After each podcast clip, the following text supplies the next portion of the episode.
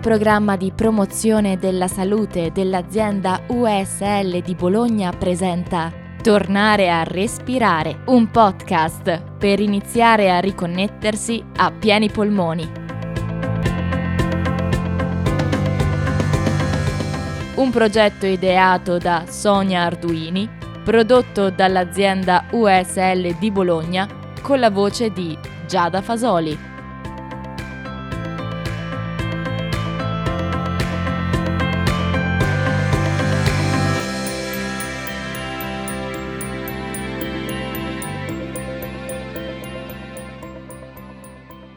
Introduzione all'esercizio della rana.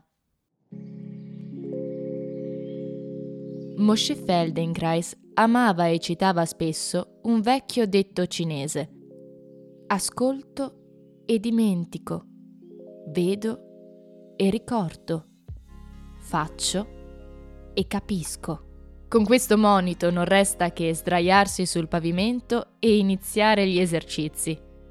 Moshe aiutava i suoi allievi ricordando tre punti fondamentali durante la pratica. Primo, ogni movimento dovrebbe essere così facile, delicato e comodo da assomigliare all'atto di affettare del morbido burro. Secondo, è necessario procedere tanto lentamente da mettere in grado la vostra corteccia motoria di cogliere quello che state facendo. Terzo, se davvero volete imparare e cambiare, ciò che fate deve essere divertente.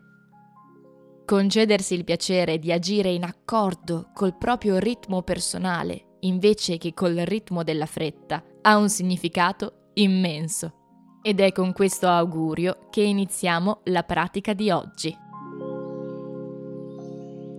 Nei prossimi podcast ti proponiamo l'esercizio della rana.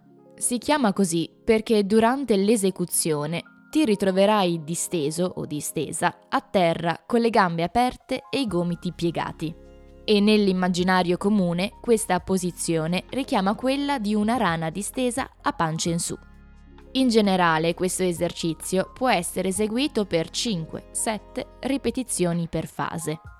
Pian piano che si prende confidenza con l'esercizio ci si può concentrare di più sulle ultime fasi inizialmente riducendo il tempo delle prime quattro e poi saltandole direttamente.